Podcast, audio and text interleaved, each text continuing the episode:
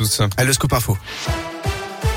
Et on démarre avec euh, le trafic. Eh bien, c'est déjà compliqué pour circuler sur la 43 en direction de Chambéry. 17 km de bouchons de Saint-Quentin-Falavier jusqu'à Bourgoin-Jailleux. Pour rejoindre Lyon, prudence, la circulation commence à être en accordéon de vos milieux à la Verpillière. Enfin, la circulation est bloquée au niveau du péage de la Boisse sur la 432.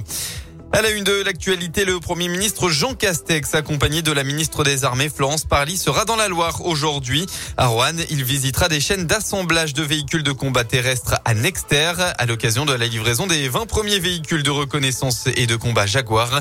Le Premier ministre se rendra ensuite au lycée agricole de Rouen-Chervé à la rencontre de jeunes effectuant le séjour de cohésion dans le cadre du service national universel.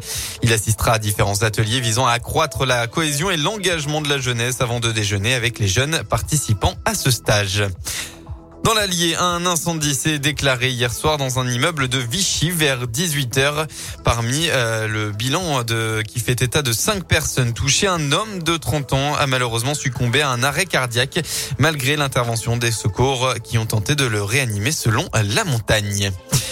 Dans le reste de l'actu, la perpétuité, c'est la peine qu'on a pris en perdant Maëlys. Réaction de Jennifer des Arrojo, la maman de la fillette satisfaite de la condamnation de Nordal Lelandais. Il a hier écopé de la réclusion criminelle à perpétuité assortie d'une période de sûreté de 22 ans. Il a été reconnu coupable de l'ensemble des faits qui lui étaient reprochés, l'enlèvement, la séquestration et le meurtre de la petite Maëlys en 2017 à Pont de Beauvoisin en Isère. Coupable aussi des agressions sexuelles sur deux petites cousines, détention d'images pédopornographiques. Son nom sera inscrit au casier judiciaire des délinquants sexuels. L'accusé a décidé de ne pas faire appel. Clermont-Ferrand, capitale mondiale du saut à la perche. Depuis 2016, le perchiste Renaud Lavillenie organise un concours chez lui en Auvergne où il invite les meilleurs athlètes du moment. Après une édition à huis clos en 2021, le concours est de retour à la Maison des Sports.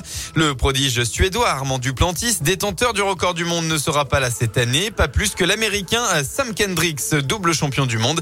Mais le plateau féminin sera très relevé et Renaud Lavillenie espère même que des records vont tomber ce soir.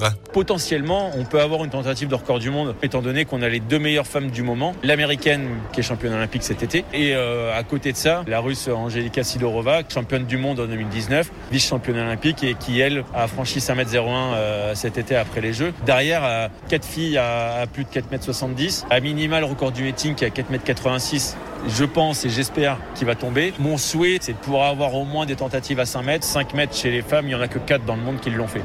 Le All-Star, le All-Star Perche, pardon, c'est à partir de 20h30 à la Maison des Sports de Clermont et c'est un événement en partenariat avec Radio Scoop. Retrouvez d'ailleurs l'interview de Renaud Lavillenie sur radioscoop.com. Merci beaucoup Valentin.